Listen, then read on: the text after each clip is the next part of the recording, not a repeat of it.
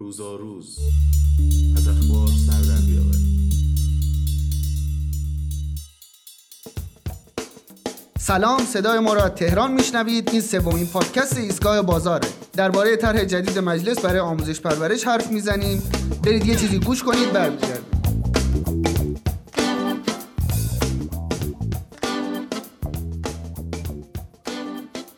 آقا به ما گفتن شما خیلی لحجه داری میگی بهار ما یاد مادر بزرگمون میفتیم میگی ما ما یاد دریا کنار میفتیم دیگه این لحجه رو کاریش نمیشه کرد تحمل بکنیم. این نوبت درباره طرح جدید مجلس برای آموزش پرورش حرف می‌زنیم. نماینده ها یه طرحی رو تصویب کردن قرار توی کمیسیون برنامه بودجه چکشکاری کنن. یه چیزای قرار با آموزش پرورش بدن یه چیزایی هم قرار ازش بگیرن. بریم برگردیم ببینیم چی قراره بهش بدن و چی ازش بگیرن.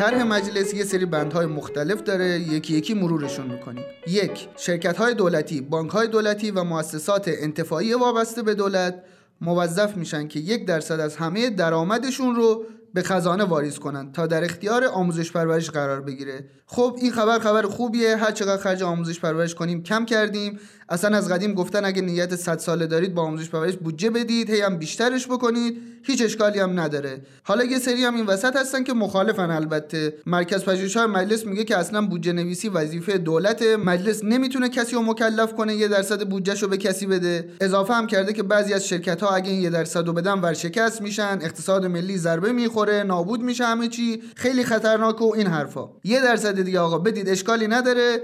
نه شأن معلم جماعت وضعیت امروزمونه نه شأن بچه های خودمونه که سر این کلاس ها میشینن. راه دوری هم نمیره. و دیگه چی؟ دیگه اینکه وزارت آموزش پرورش هم مکلف میشه اینجا رو دقت کنید آرامشتون هم حفظ بکنید. آموزش و پرورش مکلف می شود که بخشی از املاک مازاد خود در بر خیابانها و مناطق تجاری و همچنین املاک مازاد دیگر خود را با رعایت ملاحظات آموزشی و تربیتی به صورت طرحهای تجاری و خدماتی رأسا یا با مشارکت بخشهای خصوصی و تعاونی احداث و نسبت به واگذاری یا اجاره آنها اقدام کنند.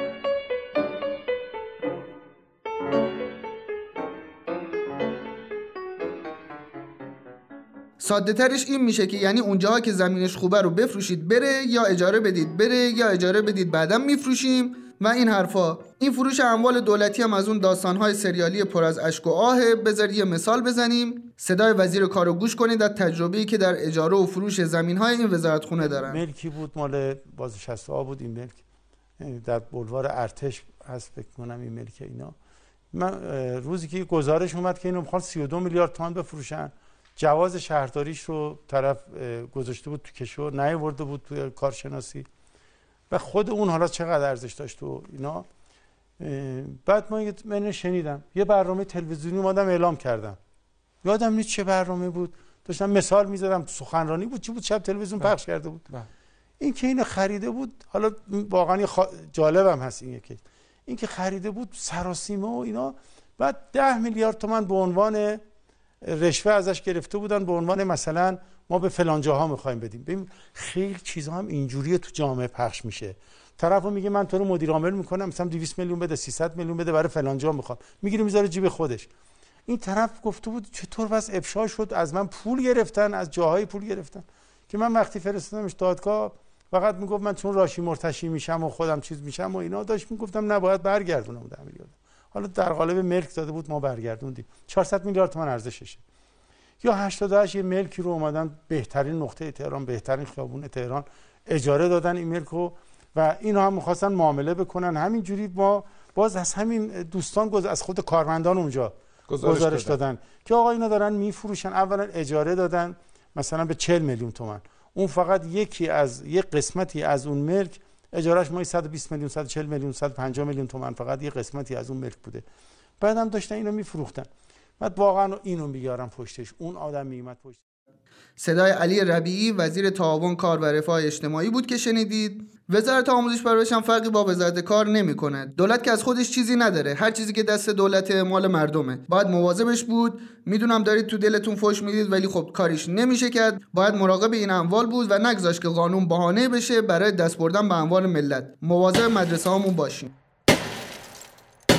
اما این طرح ادامه هم داره. سه مؤسسه صندوق ذخیره فرهنگیان هم مکلف میشه پس از طی مراحل قانونی بانک فرهنگیان رو تأسیس کنه. و این بانک هم مجاز خواهد بود تسهیلات مورد نیاز فرهنگیان رو بدون رعایت سقف تسهیلات بانک های دیگه و با نرخ سود کمتر ارائه بکنه. احتمالا ماجرای صندوق ذخیره فرهنگیان رو شنیدید. صندوق ذخیره سهامدار یه بانکی بود به اسم سرمایه. بانک سرمایه 8000 میلیارد تومان به سی نفر وام داد که پس ندادن. ضمانت درست حسابی هم ندارن. مسئولین هم دارن پیگیری می‌کنن و مجلس هم نتیجه تحقیقش رو داده به قوه قضاییه. خلاصه اینکه این تحصیلات بالاتر از سقف مجاز و بانک فرهنگیان و اینا رو که میشنویم چهار ستون بدنمون میلرزه. معلم جماعت بعید می‌دونم هیچ وقت دستش به وام بیشتر از سقف بانک های دیگه برسه دستش به همون سقف هم نمی‌رسه. همین وامای معمولی هم اگه گیرشون بیاد خوش به حالشون میشه.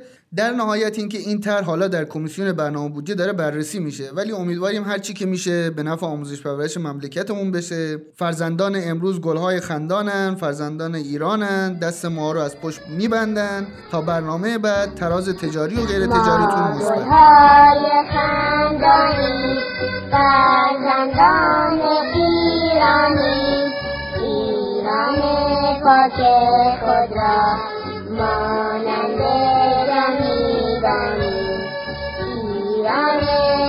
थे खुदा